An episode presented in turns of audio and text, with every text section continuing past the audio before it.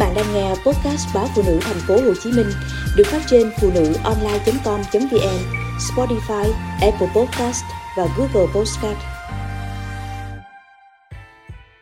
Uống cà phê đúng cách để tốt cho sức khỏe. Cà phê khi được tiêu thụ điều độ và không thêm quá nhiều chất tạo ngọt có thể giúp giảm cân và có lợi cho sức khỏe tổng thể của bạn. Ashley Shaw, chuyên gia từ trang web tư vấn dinh dưỡng của Mỹ chia sẻ, Chất caffeine trong hạt cà phê giúp tăng cường trao đổi chất, cải thiện năng lượng và có thể thúc đẩy giảm cân. Thêm vào đó, cà phê chứa các chất dinh dưỡng như kali, magie và chất chống oxy hóa có thể cải thiện sức khỏe tiêu hóa, hỗ trợ chức năng cơ và đem đến sức khỏe tim mạch tốt hơn. Uống 1 đến 2 tách cà phê mỗi ngày có thể giúp ngăn ngừa suy tim.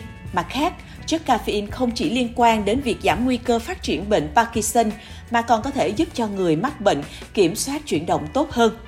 Các nhà nghiên cứu phát hiện ra rằng những người uống cà phê có nguy cơ mắc bệnh ung thư đại tràng ít hơn 26% so với những người không uống.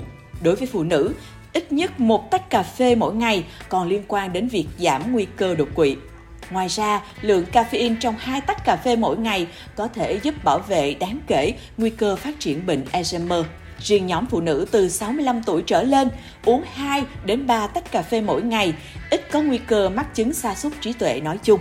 Nhiều nghiên cứu cũng chứng minh rằng cà phê đen là một thức uống lý tưởng để giảm cân vì nó chứa chưa đến 5 calo cho mỗi tách.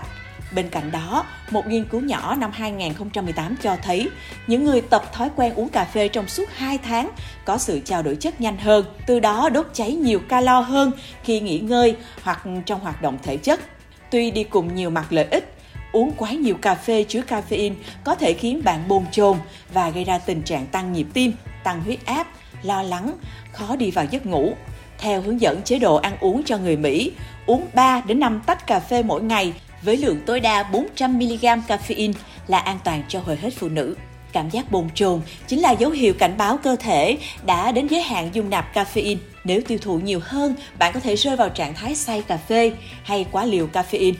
Với các triệu chứng như chóng mặt, tiêu chảy, khát nước, mất ngủ, nhức đầu, sốt, cáu kỉnh, các triệu chứng khác nghiêm trọng hơn và cần được điều trị y tế ngay lập tức bao gồm nôn mửa, khó thở, xuất hiện ảo giác, đau tức ngực, nhịp tim không đều hoặc nhanh, cử động cơ không kiểm soát được và thậm chí là co giật.